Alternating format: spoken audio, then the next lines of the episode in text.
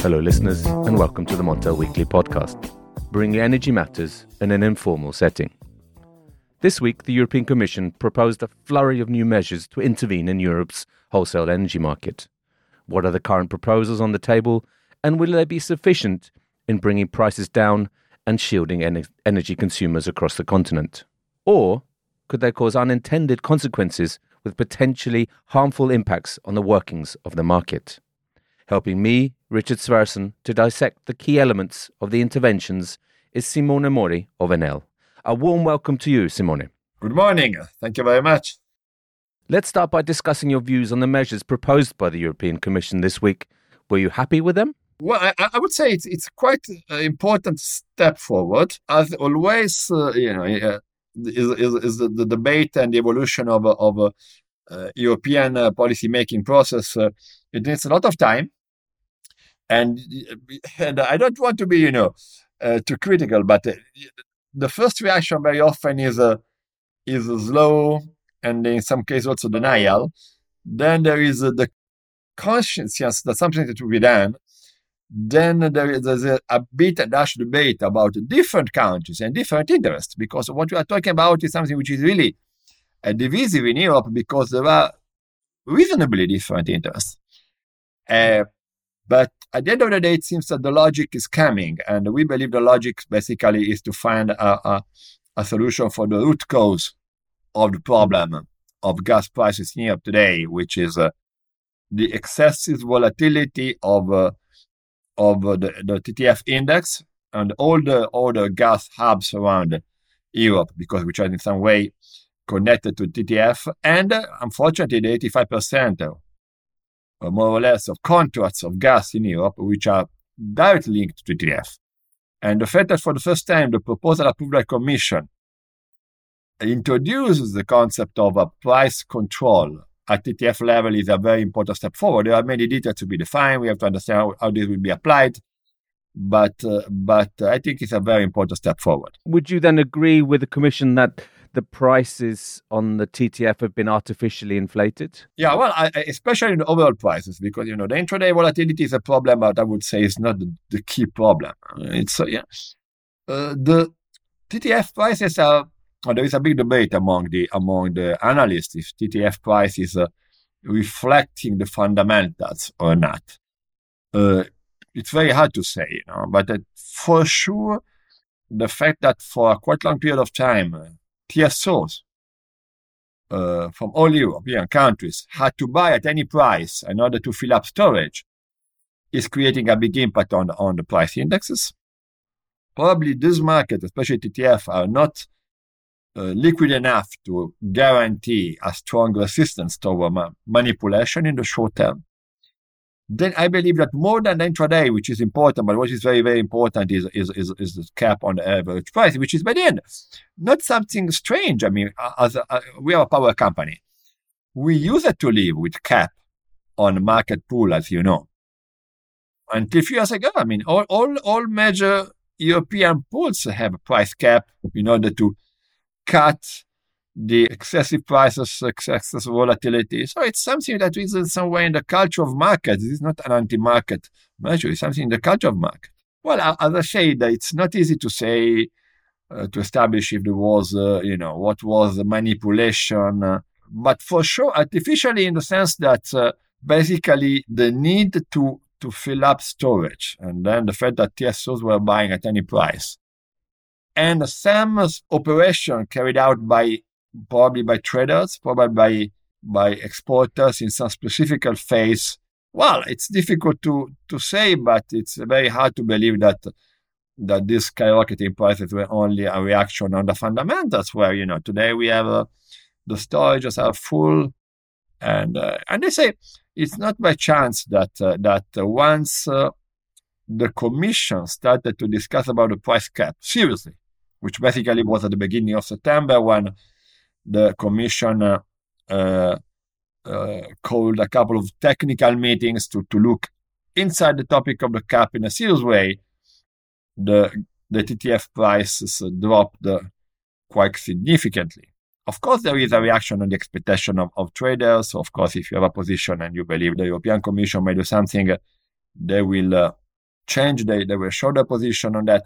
But it's clear that uh, that uh, at the end of the day, uh, the let's say the discussion on price cap on TTF already brought very good results because even if you don't, have yet a cap, so the only, only just the, the fact of uh, the very fact of discussing about it, of making it a potential reality, created an expectation which brought the market to a more reasonable level. Mm-hmm. I mean, uh, you know, when you have uh, traders operating with a blank check, obviously there are going to be some consequences of that. But uh, so, uh, what what I gather uh, this week the Commission has tabled is also a mandate um, for the ministers at EU level to develop a market correction mechanism to limit prices at the TTF. Is this something that you think is necessary?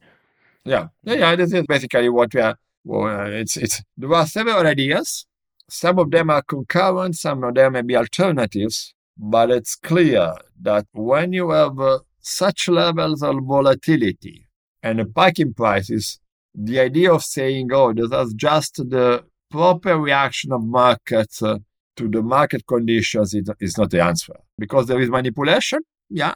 In, in the broad sense, I'm not only referring to operators making specific operation in a specific moment, but when you announce that your export as a big country, as a big exporter, as a Russian, that your that, your that your supply will be reduced. That's manipulation. When uh, one of the most important pipelines is blowing up, uh, that's manipulation. And uh, again, when when uh, when the law or or, or commission says or, or, or government asks a, a TSO to go and buy any price uh, it's it's technical is manipulation. It's not a negative. It's not necessarily a negative word manipulation, but technical is a manipulation. So defending the fact that we have to keep a market going uh, in without touching it, uh, it's I think it's a quite naive position because uh, you know this is a heavily manipulated, artificially modified market. If you don't like the manipul the word manipulation, and just letting it go it's not a solution. I'd say well, all, all, all, all people, all European citizens and companies are paying the price for this in some way ideological approach to the to the to the uh, the fact that markets are to be just perfect because when the market is not working, you have to hmm. intervene. So, do you think the market is broken, or think these is just these are just em- emergency temporary measures that uh, will carry us through the next sort of three to six months? Emergency temporary measure, I would say. This is an emergency temporary measure. I, I don't believe the market is broken forever. Now there is, of course, I mean, the crisis is pushing the market in a very special condition. Right? That's not forever. Um, of course, you may we may have a different uh, reflection on how European gas market was created.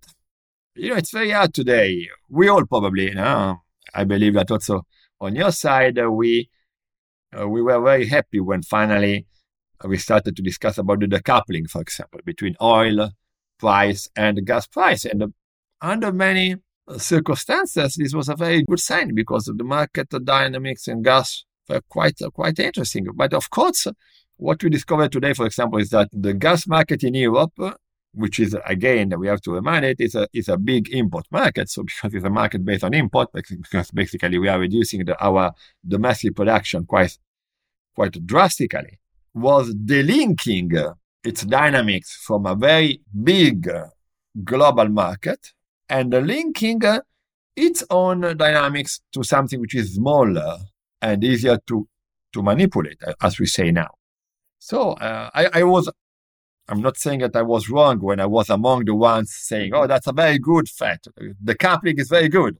So I'm not, you know, I'm not blaming anybody. I, I was among, among the ones saying that was very good. Today, probably we we look at it in a different way because, of course, oil market is much more robust, is much more less volatile, and today when you have for companies having a, a contracts linked to to oil are in a much you know much safer waters than what companies having a a TTF linked uh, linked contract. So it's this will be more structural, but I think it will take more time. Mm. I mean, you know, in many ways, the gas market is very global as well. You know, it depends on a lot of the, the factors such as demand in Northeast Asia, um, South Asia, even, and also supply at different parts of the globe. But do you think the proposals from the Commission to create a kind of LNG index will better reflect uh, the global fundamentals rather than, you say, this kind of local European level fundamentals that have been driving the TTF? So is that something you would you would uh, uh, welcome, uh, Simone? It's a nice try. I mean, to find to, to find a way to have a more an index which respects more the global dimension of this market is a good idea. I think. Uh, you know, the problem that an index usually is an output, it's not an input. So you may not define your index by yourself. The index is a, a consequence of, of the commodity, the, and the, the dynamics of the commodity to what this index is linked. And uh, yeah, you are you are right when you say that that gas is a global market, but it's a global market for the for the marginal amounts, no? At least for us, I mean, a large part of European market is uh, covered by gas uh, coming through pipeline. The LNG is a is a bit of different stuff, and in any case, it's uh, it's not by chance that we are also paying LNG.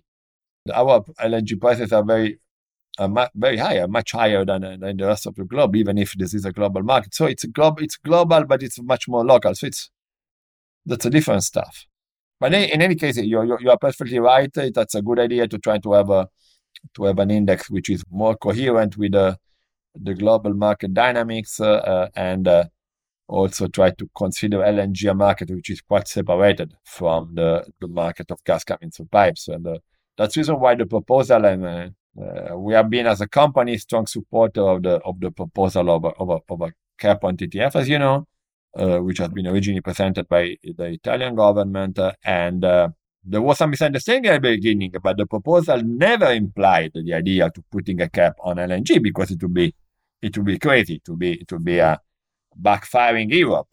So it's clear that uh, once you accept the idea of limiting prices and volatility on the on TTF, you have to accept the idea that you are splitting the market into parts. Market for pipes and a market for LNG with different market dynamics. I mean, Europe is among the proposals, you know, they are also trying to put in place something similar to what they Europe did for the vaccines. So the, the, the supply processes that could be, I don't know how easy will be to realize this idea, but it's an understandable idea. Let's become a stronger player in the global LNG market in order to, to have a bigger voice. Let's see. Let's see if it will be possible to realize or not. Absolutely. I mean, there's there's still a lot of discussions that need to be made, a lot of decisions that need to be uh, um, made as well. So we'll see uh, what happens over the coming weeks.